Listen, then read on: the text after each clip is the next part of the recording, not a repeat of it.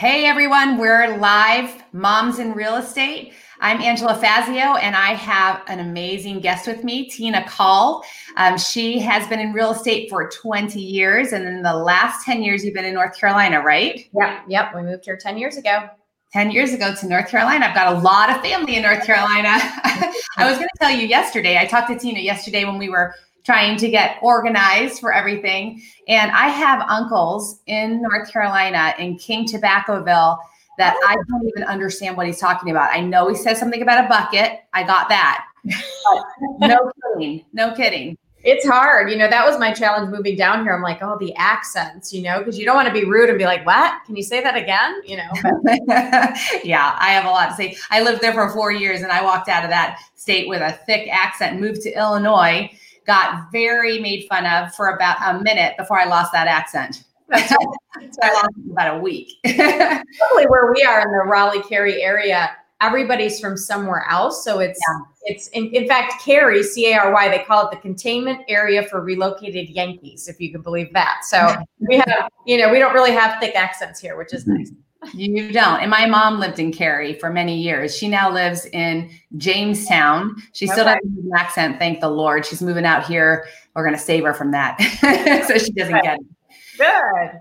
So um, we have not done a Moms in Real Estate episode in about I don't know, maybe almost a year. Wow. Um, nope, nope, that's not true. A little less than a year. And I'm excited to pick it back up. Um, to give some of you guys a background on why we do this show is we are really passionate about educating and encouraging and empowering women.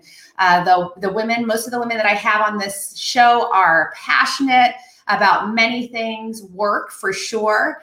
And um, that's why I love it. I love to talk about um, your viewpoints and um, your experiences and what you do to stay fired up as a woman. Um, so let's start talking. Tell us a little bit about your background. Yeah, so um, so I'm 41 now. I started real estate 20 years ago. So I was 21.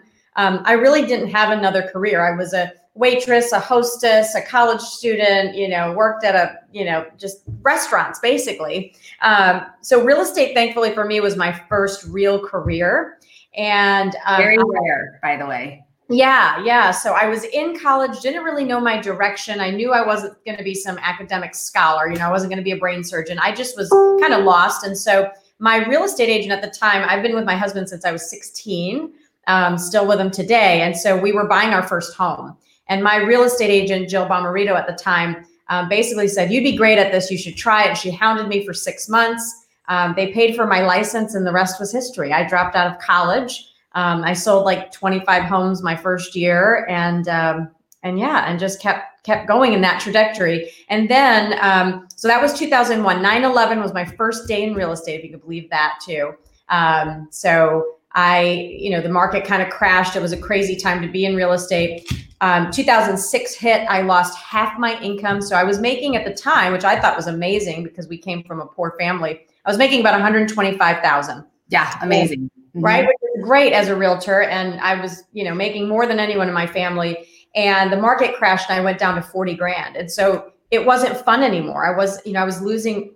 We had bought a bigger home. We had were spending more than we probably should have and didn't learn that lesson then. And so I was leaving real estate, and thank God I bumped into one of the local superstars, Belino Bide at the time. Here she was in her 60s, and she was going to make a million dollars that year. And so I just said to her, like, what are you doing differently? And she said, um, she was very like abrupt, you know, she said, Tina Caul, if you want to be successful in this business, you have to surround yourself with big thinkers. You have to read ton of real estate books. You have to get yourself a coach. And you know, she gave me those four things, and I thought, my gosh, I don't have the money to hire a coach right now. So long and short of it, you know, I prayed and prayed and prayed about it. And I went to the office to clean it out. And I opened up my file drawer and I was cleaning it all out. And it said, make a million dollars selling real estate, hire this coaching company. And I'm like, and it said $2,000 a month. So what do I do? Crumple it up, throw it away. I don't know. right? I'm trying to make my mortgage payment. And so the next day, I'm again cleaning out my office. I am leaving real estate and I get an email. It says, join us at this action workshop, learn how to make a million dollars.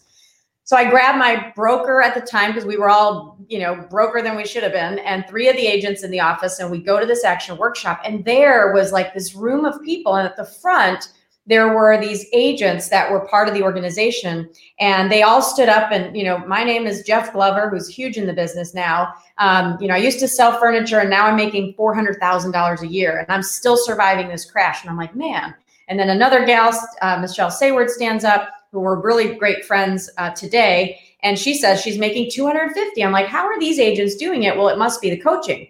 So then who do I bump into again? It's Belino Bide. And I'm like, ah, because she never told me who the coach was. But then I figured it out. I'm like, if you're coaching with them and you're making a million, I'm signing up. So I signed up for coaching immediately. Now I put it on my credit card. We could not afford it. Mm-hmm. I went home and convinced my husband that I didn't lose my mind and he had to trust me on this. And the next year with that coach, my income went up to uh, 120,000. Um, they had taught me some key things, you know, the six core things, you know, time management, treat it like a business, lead gen, um, prospecting, which is a dirty word in the industry. Nobody likes to do it, but it's the the reality is we have to have conversations with people.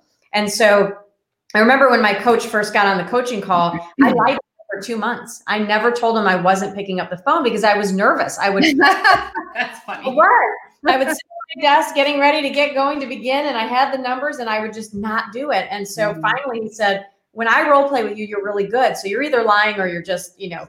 And I said, "I'm lying. I'm lying." So the next day, he said, two calls, like two people. I need you to talk to one for sale by owner, one expired." And I remember getting on the phone, and I started reading the script to the FSBO and he answered the question. I re- read the second question. He answered it, and I went. I hung up on him, and I went, "This shit works."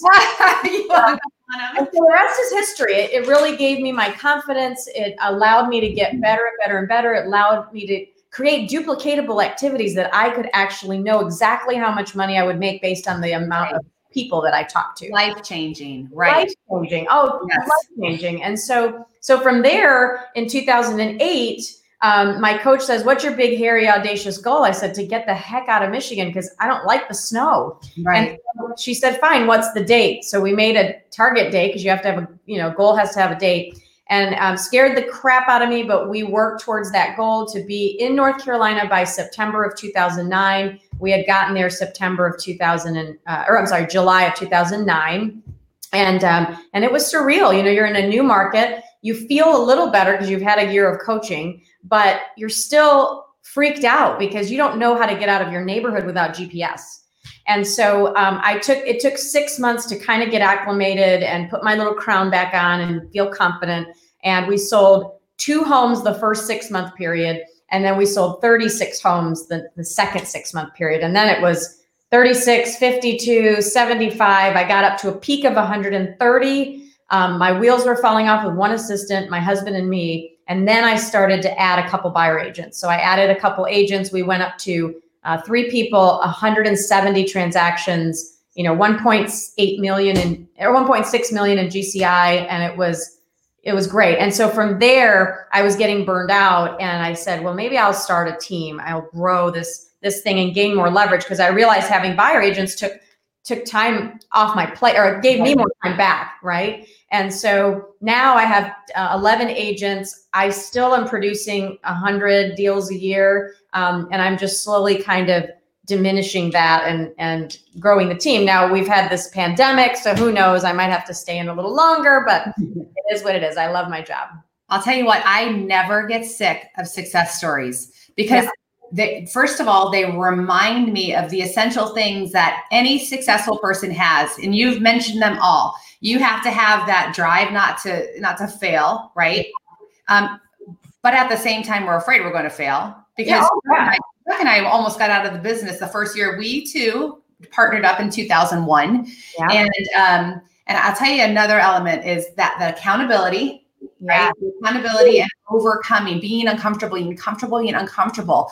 It's never different. It's never different. Oh, like today we have this pandemic, right? It's a real thing. Don't get me wrong. I get it. I get that people are in hard spots and and financial turmoil, but then why are some agents busy as heck? Right. And other ones are paralyzed. Paralyzed, yeah.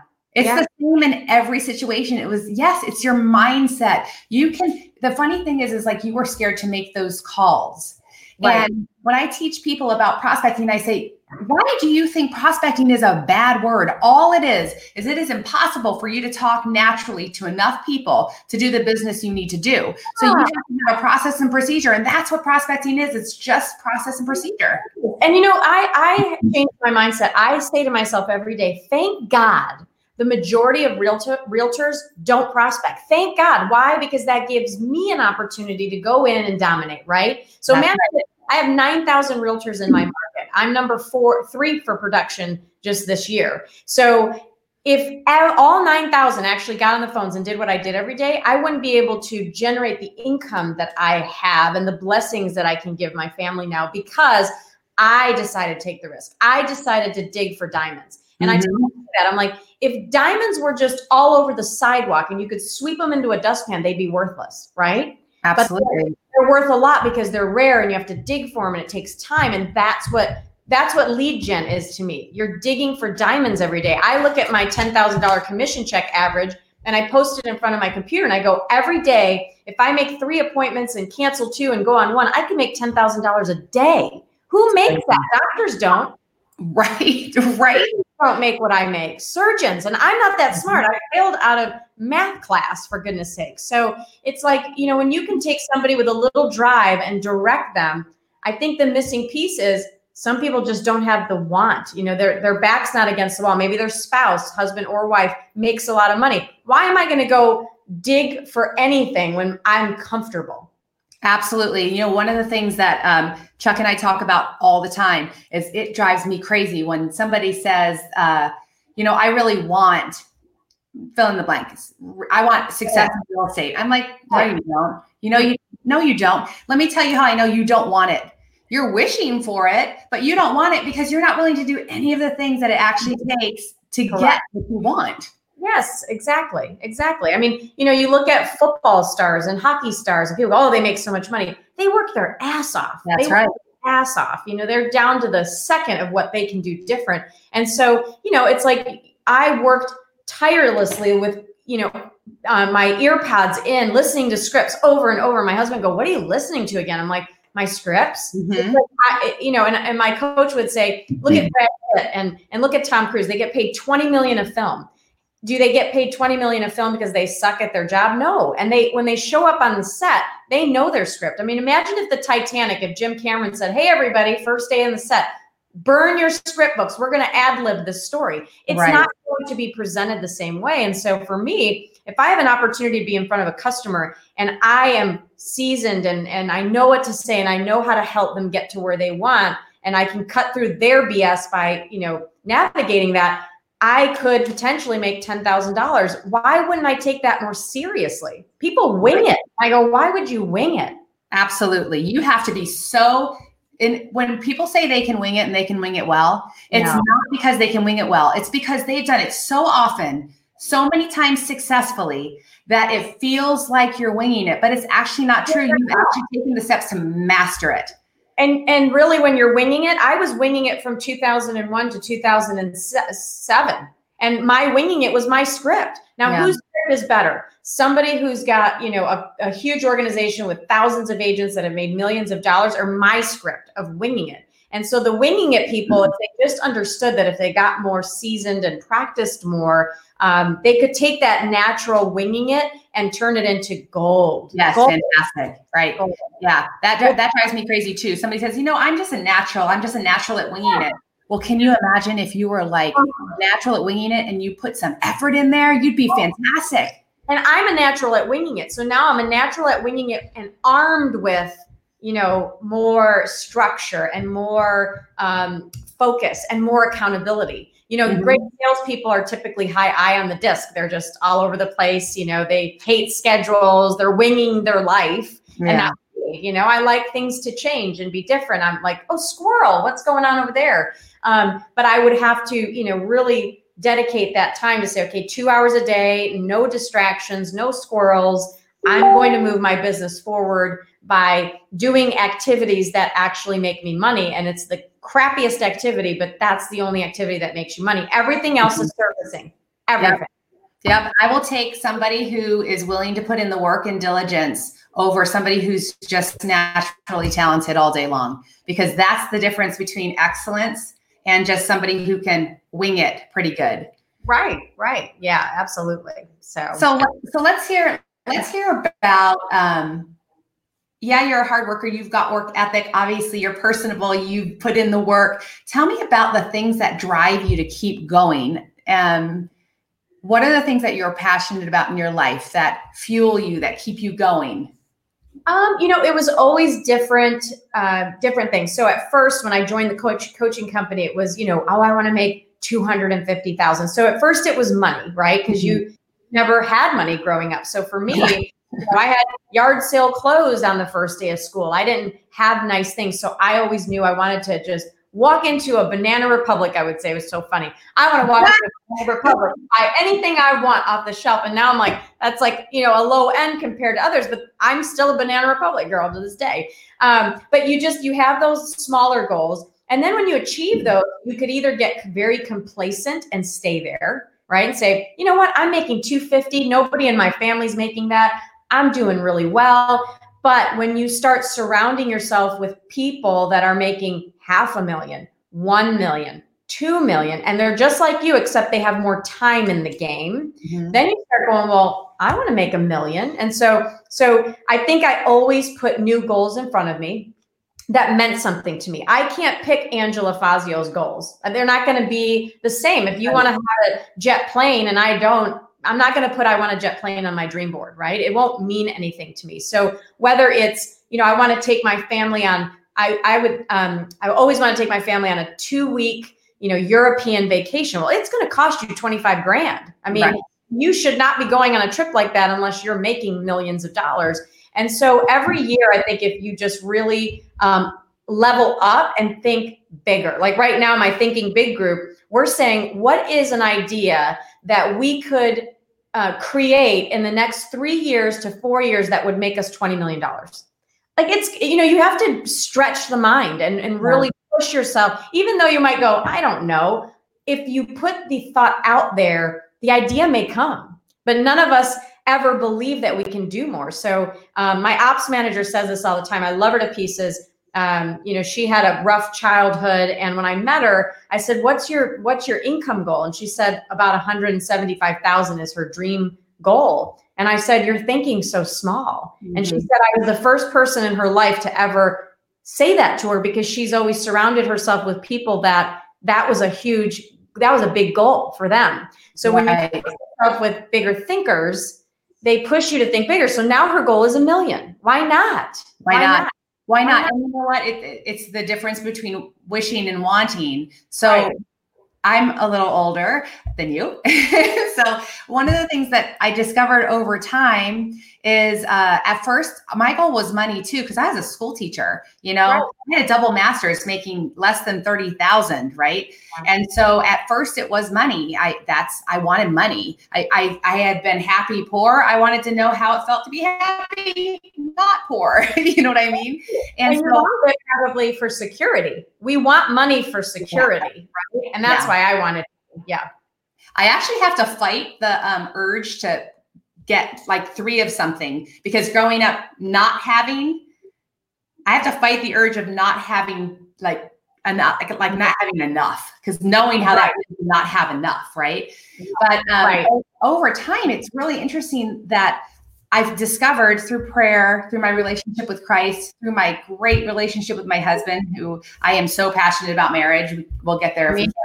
But um, I've learned that, yeah, there's all those things that you can measure with things and money. And, but I, Chuck and I learned a really cool lesson over time is if we don't have the whys behind it that have nothing to do with money, that are sustainable over time, and and if we're not really sensitive to when we're getting complacent or yeah. we tend to be backing off a little bit and we don't ask those hard questions why is this happening to me what's right. you know what aren't we doing that that's keeping ourselves on fire and passionate and driving and moving forward because that's our personality we have to stop and say why so right. i know there's a lot of people right now that are paralyzed and stuck yeah. and we need to take the time to think why am i feeling this way Right, right. Absolutely. I mean, I, I, think you always have to have a bigger goal in your mind. Um, and what is the why? So most humans love, especially salespeople, recognition. That's first. And so recognition, money, and security. I think those are the three some somewhat human needs um, when you read about it in books. And so when I moved to North Carolina, yeah, I wanted to be number one or you know recognition, but that was third on the list. It was money, security, and recognition. And my goal is to never be poor again. You know, I don't want to to go there, but I can't say I don't want to be poor. I just have to say no. I'm abundant. I'm abundant in everything around me. Even if the market's bad, it doesn't matter. I'm going to be able to help more people instead of oh my god, the market's bad. I'm going to lose half my income. No, I'm going to be able to help more people in down times. So it's it's really shifting what we tell ourselves, um, and that's what we've gotten good at. Do I get scared and go, oh my god, I could lose everything? I do. Sometimes I have panic. I have panic attacks about dying because I love my husband so much. We have a great relationship. I have a 15 year old that I just love, love, love. And you go, my life is going so smooth. Something bad is bound to happen. What if I die in a car crash? And I would have these heart palpitations about dying. Um, and then I got over it because you have to learn again how to get past that crazy time in, in your in your world. So um, so yeah, I think we all have the same struggles at times. I, I, think that we can't be afraid. I play with stuff. I've been playing with this, and I need to put them down. Um, I think that we all have obstacles. Like if we think that we don't have, like I'm not afraid to die, I'd be like Jesus, I'm ready. But I well, have my other things. You know, I have my other things that I go. You know, I'm 48 years old and I have a nine year old. It's, you know, those kinds of things. Like. I'm never going to be empty nester. you know, I'm truly not afraid of dying, but it was just, I'm, I'm having so much fun. Life is exciting yeah. and I'm not ready to be done. Right. So, um, so yeah, I think it's, and then, you know, people really don't, um, have a path. So I love, um, oh God, I'm going to forget his name now. Mm, anyway, I'll think of it. But anyway, he says, like, you know, most people just let life happen to them and they mm-hmm. don't realize that they're the captain of their ship. So imagine if you get on a ship and you just go off into the ocean and you don't have direction. You're going to just, the ship's going to crash into something. And so we would never get on a ship or get in our car without knowing where we were going. But why don't we ever sit down and plan out our lives? Why don't we? Right? Yes, people are lazy. They it is a lot of effort to sit down and think through big things like that, but it's worth every second. That's the thing that people who, who never take the time to take that effort and make that effort and take the time to to purposefully think through something, they don't realize that on the other side is this bliss and this satisfaction. Yeah, well, I mean, nobody's hmm. ever taught us that. You know, my parents would say, oh, you'll be lucky if you get married to a nice Greek boy and you can be a wife and have, you know, sit home and cook all day. Like that was my my parents' plan for me was to sit and cook all day for a Greek man. Like that was it. My the first guy who ever asked me to marry him was Greek. Right. I was like, no, I know what your family does. No. no. And, and, my dad is Greek. My mom's Italian. You know, they both came here in their 20s, you know, so they were, you know, both had accents. So you just go, that's that was good for them. If I could just be taken care of, their little girl. Right. And I thought, I'll never have that. Then my parents divorced. My mom never had a real job other than taking care of us. So I watched her struggle. Um, I watched my dad have failed businesses over and over and over again. But that taught me that he was an entrepreneur that never gave up. It taught me that that's just natural. You just you try something. Most people are not they don't have that entrepreneurial spirit. They want a job, they want security, but the reality for me is a job's never secure because you can be fired. Your business can shut down, but no one can ever fire me now.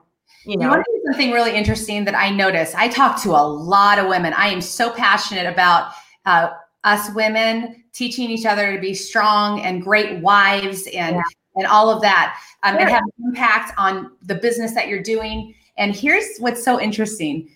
I talk to women who have abundant thinking like you, and I talk to a lot of women who just don't, right? And I'm trying to help them with that. And here's the same thing an abundant minded woman looks back on her past because everybody has stuff in their past. We all have crappy things in our past, everybody. Right, of course. An abundant woman looks back on her past and sees all the things she's learned and yeah. all of the great examples. And uh, the other women look back on their past and go, well, if that didn't happen to me, if right. that wouldn't have been part of my life, maybe things would be different, totally different, yeah. totally well, different. stay there. They stay at that mm-hmm. level of thinking. And I go, you know, it's all evolution. My grandparents beat their kids and you know and we all evolved you know my grandparents were not educated and we all evolved and you want to do better than your parents you want to grow that mindset they weren't exposed to what we were exposed to um, and i'm trying to help even my parents get more you know broaden their negative thinking you know? So um, so it depends on what your tribe taught you right? If you come from lack and you know their grandparents were telling about the wars and how they had to hoard food and dig holes and live in the ground so the soldiers didn't get them and then that's what those kids are taught is fear and they're giving us fear and then we're that's what our tribe teaches us and then we go on and teach our kids. Well you have to break free from that at some point and right. teach your child something else i hope my son is way more evolved than i can ever be um, so yeah okay let's let's talk about marriage because i just got I, we haven't talked about this at all you and i but okay. i can tell that you're passionate about it Love uh, it. Your husband. Tell me a little bit about what's going on in your relationship. Um, so so we've been together since 16. So we always laugh and say we we really grew up more than half our lives together. You were 16? 16. Yeah. So I'm 41. Yeah. So he was my first everything. That's um, awesome. For him. Yeah. Yeah. So um, you know, what can I say? I mean, we're just we're partners, we're teammates. Do we fight? Yeah. I mean, we have our fights, but not often. I mean, some people fight all the time. Um, if we fight, it's really about, you know, should we move from this house now? I don't want to move again. We've just moved two years ago because I love moving. Um, so those are the more life decision fights than bickering. Yeah. Uh, but you know, I always say that my relationship with him is most important because my son joined our relationship. And so we have to show him how to partner up with someone, cohabitate with someone, and we have to be the strongest union. And then you know he's a separate he, he's going to grow up and and take what we taught him and expect that from his mate. So um, we treat each other with respect. We don't call each other you know names you know i think some couples do that to be cute and we just don't mm-hmm. uh, you know we respect each other in a way where um, we we carve out time for each other um, you know i always laugh and say every man's human need is physical touch and I think a lot of women miss the boat because we probably could go months without it, without it. Not know? this girl. well, yeah. I mean, so it's like you have to put that on the schedule, you know. And, and I've always taken a toll from all my friends. I'm like, once a week is got to be the minimum. So I think you know, when husbands aren't getting the physical, because that's how they operate, right? So they're physical human beings. We're emotional. So I want him to clean the house or cook dinner. And I go, oh, that's so awesome and romantic. And he would rather do something physical to show that I love him. And so mm-hmm. when we don't show physical touch to our husbands, they don't think we love them or care about them. Another thing is putting them up on a pedestal. You know, he yeah, puts me on a pedestal, I put him on a pedestal, right? Mm-hmm. And thank him for a lot of things. So I try to focus on the good. And here's one great example. Um, living with someone that's not like you, there's a lot of battles, right? So I'm a neat freak and he's not. So I had a mindset shift where I thought one day, I have friends that are slobs, they're messy, right? And so if my husband married a messy woman, they would never talk about the house being messy. But because I'm a neat freak, I'm going to harp on him about how he should be living his life right? So I was like, that's not fair to him because he's not me. And so now we just always know that in our homes, whenever we buy a new home, he gets to have the side that I don't get to see when I walk in the room, and I don't care what that side looks like anymore. That's his right? So I don't bicker about things that are not important. Mm-hmm. Um, so. We always say, we always say, um, first of all, I want to go back to something. Um, and you and I have never spoken about this, but it's biblical that the husband and wife are the the one, right? Yeah. Kids, kids are below parents. Yeah. And yeah. you have one child, you've been with your husband forever. I I'm on my second marriage before Christ, and he he's on a second marriage with me before Christ. So we have his, mine, ours, and theirs, right? right. Yeah. Mm-hmm. two kids from his first marriage, one from mine. We have one together who's 15 and is delightful. And yeah. then we adopted two. So we have the broadest range possible of situations and i think that one of the things that helps us through and believe me we're not perfect at all but um, is he and i are best friends I have never had one night away from him since we started together in 2001 or one day. Yeah. We go on five or six dates a week, and all of our kids know they do not come before us right. in anything. Right. You know what? What's proven is they all have a sense of security because of it. They know mom and dad are great. Yes. And they want that. They want you to be that way, you know, and um, we always show affection to each other. We kiss mm-hmm. each other. We sit on each other's lap. You know, it's you want to show your kids that and mimic that. It's okay to be affectionate and and a loving family. So yeah, so that was never an issue for us. Um, I always put him before my child. I mean, I love them both differently. And one day, my child is going to go off. Right. Married and have his own family that he puts first before us, right? I got to be ready for that. Good luck to that lady. No, I'm just kidding. yeah. What wise counsel. I I one of my favorite things in life is to talk to another woman who cherishes her husband like I cherish mine.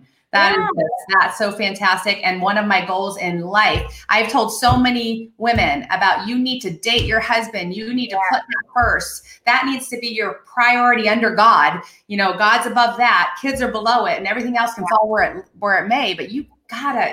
And then we always say, there are two people in that relationship. It's you and him. And you get to choose whether it's amazing and blissful and wonderful or if it sucks and you're miserable. You get to choose. And and I promise every single person if they wake up every morning and they look at their spouse, husband or wife and they focus and every time they look at them they think of one positive thing to say. Mm-hmm. One positive thing they love about their spouse. We always focus on the negative thing. Oh, you're such a slob or you're so messy or you're so loud and I hate that what do you like about them? So if you both both spouses focus on what do I love about my spouse, even if it's one thing, because I have a lot of friends that are in bad places if they're they're you know relationships, and it's even hard to be around those friends because it doesn't feel good. But they focus on so many negatives. It's like, what are the positives? Because when I love those two human beings as friends, I only see the positives in them. I'm yeah. not married to them, but I see so much positive, and they both focus on the negative.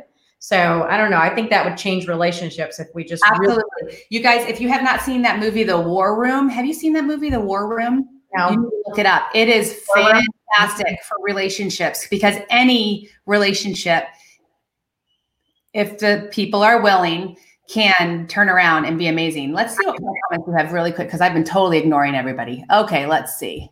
Yeah, and then I, I, mean, I just die thinking of going out and meeting someone else. They're, everyone's going to have just different set of baggage. You know, it's it's um, it's hard out there, the dating world. it is. It is really hard. So, okay, so we've talked about work, and we've talked about kids, and we've talked about passion, and we've talked about marriage, and um, now we have to talk about something we have really different from each other. Okay, what is it?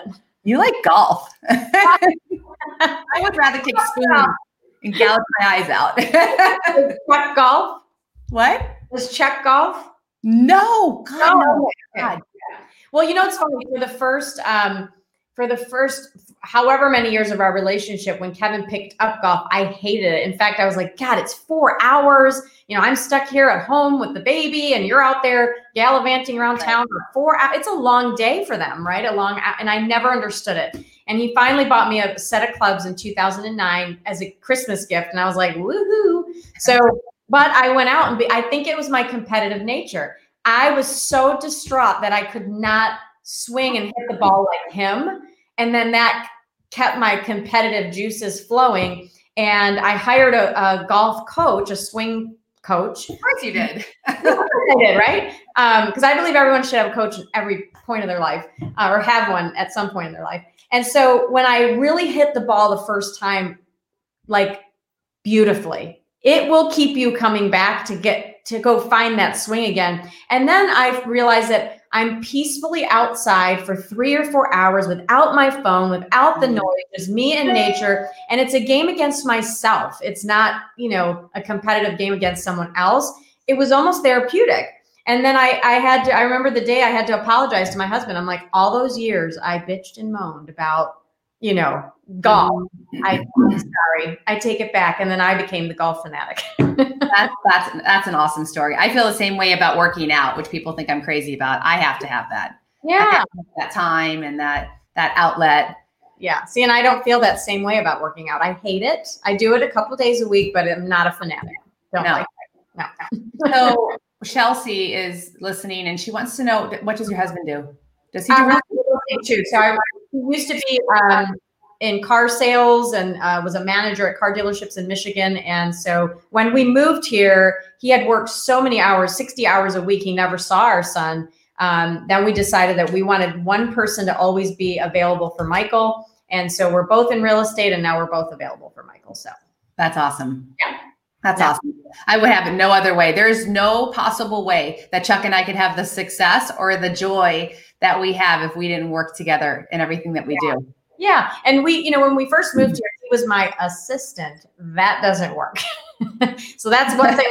Very quickly, I got myself an assistant because to boss your husband around, you know, you're not trying to be like, hey, did you did you send those emails? Hey, did you call that lady back? It almost sounds like you're barking at them when you're not. You're like, this is how I would ask my assistant. So, but it's hard, that part was different. So we completely severed that where he did operations and I did the front facing, you know, listing appointment, buyer appointments, and then an assistant as we grew. And we've always kept that separate. So I don't report to him and he doesn't report to me. Well, yeah, I cannot imagine ever. You guys, could you imagine me went, hey Chuck, could you uh, make sure that you got this? no. Another yeah. And turning it off at home, it's hard because yeah. you know, I have more of a passion for real estate than he does. This was the business he was dragged into. He does not like real estate. So real estate is the vehicle for us to have, you know, money, of course, and and that's our our business, but it's not his passion. So I have to really learn to turn it off when we get home. Yeah, what's interesting is what Chuck and I discovered is it's not real estate that we're passionate about, although that's what we're doing and what we we love. What we're passionate about is building. We love building things. We love yeah. we love uh, coaching people to success. We love um, having a challenge and a problem and overcoming it and fixing it. We yeah. like doing things differently than other people. So yeah. you you can have a career that maybe it in in and of itself isn't the thing, but right. you can apply all the things that you're passionate and talented in to that career and be really happy. Yes. And that's the same thing for me. I get bored. So I think that's why I was, you know, we were at Remax for a long, long time and then we moved to Keller to grow the team. And I think for me, you know, moving over to EXP now, um, it was kind of the challenge. It's like, could I get people under me, my organization, my my team, could I get them to build something for themselves that they'll thank me for one day? Yeah, and that's cool. What's happening. So it's kind that's of cool. That drives me as well. It does. Yeah. Yes. Okay, so we're gonna leave it off with if you had to give the ladies some advice, whether it be personal or work related. I think I already know what you might say, but what would be your biggest piece of advice to these ladies? Um, you know, they're all in real estate. I think real estate is is so up and down in emotion, right? We mm-hmm. we have to be so strong for our sellers and it's you know it's it's never a sure thing when you're dealing with um, i guess the the inconsistencies that real estate brings. So i would say to them you know really try to make it a business. Focus on growing the business in the morning. That is that should be two to three hours a day of growing the business making some outbound calls so you know exactly what's coming in. I know if i make 15 contacts i get a listing. I just know that so, so I love knowing that I can generate and I don't have to tolerate. I don't have to take customers on that I don't like. I just go, no, nah, it's not a good fit. So I don't have commission breath anymore. Um, when you generate, you don't have to yeah, right. Because I don't need the listing, so I don't have to deal with rotten people because there are some rotten people out there. So I think if you really treat it as a business, and and do the hard work. You know it should you should have a passion for it and you should always be studying it watching podcasts learning and growing your skills um, especially if you're a natural. If you're a natural you can dominate. Um, if you're not a natural if you're an analytical and you're really reserved and low on emotion and kind of um, insecure and you don't like people that much but you're a great agent um, take acting classes. Make yourself uncomfortable. Be versatile. Because i think if you're just only you know one personality style you're only going to get those people that are attracted to you but if you're versatile then you'll have a plethora of people that might want to work with you so uh, that's good advice and somebody wants to know what stephanie mainville wants to know hi steph um, what is your number one lead generating source Um, number one source for us is expireds for sale by owners, just listed, just sold. Um, so that that and that's free. Um, basically, other than a dialer, it's the cheapest lead you can get. So right now, I know people were really excited. I I did a little script for my um, my team, and it just goes like this. I'll read it because I think people are like, "What do we say during these times?" Um, so I just call and I say, Hey, it's Tina Caul. I'm a local real estate advisor. I'm just trying to keep myself sane during the quarantine. And I'm just reaching out to check on neighbors and friends. How are you guys doing through all of this? And they usually say um, either, Who are you again? or they'll say, Oh, well, yeah, we're doing fine. Well, that's great to hear. There's so much happening in our world right now. It's just so different every day. And I'm just wondering if you had any real estate related questions. And at that point, it opens up the conversation and they might say, Well, how's the market? You know, and then you kind of give them your spiel on the market. So just just reach out to people, build your database. You don't have to go show houses right now, but if you have a pipeline and you have a buyer that is ready to go out but you're not, refer that out. Make 25% while you're sitting at home. Make 35%. You can you can refer out at 35% right now. So so keep doing something versus just sitting at home watching the news in fear. Move the needle forward and think of creative ways to keep your pipeline growing. Absolutely. I think the the I I don't know who said that. maybe you said this was um, if you were making um, t- 10 calls before, you need to make, be making 30 calls now. You know, you need to be upping your prospecting efforts, not sitting yeah. home paralyzed. Yeah. If you were making five calls a day or five contacts a day, you need to be making three, four times that because absolutely lower amount of sellers, lower amount of buyers, and lower amount of agents. So it's kind of an even playing field right now. And if you're not doing the work that it's going to take, there's someone else out there doing the work like me. I, you know, I made three appointments this morning. So I'm still moving the needle forward. When this market shakes out a little bit, I'm going to have so many people. I might need That's to hire right. more agents. That's right. And there's the biggest mistake people, real estate agents are making right now. They are saying to themselves, nobody's buying, nobody's selling. There's nothing to do. I'm just going to wait till this is over. Then I'm going to get back on the phone or do whatever. Now, right now, right now is the very, very best time in these circumstances to be a real person, reaching out to people, being good listener, filling yeah. the need of people who are feeling lonely or scared, and building your pipeline. It's yeah. having massive action right now, not paralyzed fear. Yes, exactly. Because this could happen again. I mean, we could have another, you know, and I told my my team, I said, we have to be um, you know uh, cautious of germs and things like that but the reality is we can't live our lives in fear forever. We can't walk around with masks for the next year and a half because we might catch another virus. Um, so i think that you know we really just have to push ourselves forward mentally and keep doing our job keep some normalcy in that daily activity. Well, thank you very much. You are one of the people that can help keep uh, encouragement alive, help keep spirits up, the mindset right. And I have enjoyed every minute of our call today. And I know our listeners have too. So thank you for your time, Tina. You're welcome. Thank All you. Right. I'll talk to you again. Bye.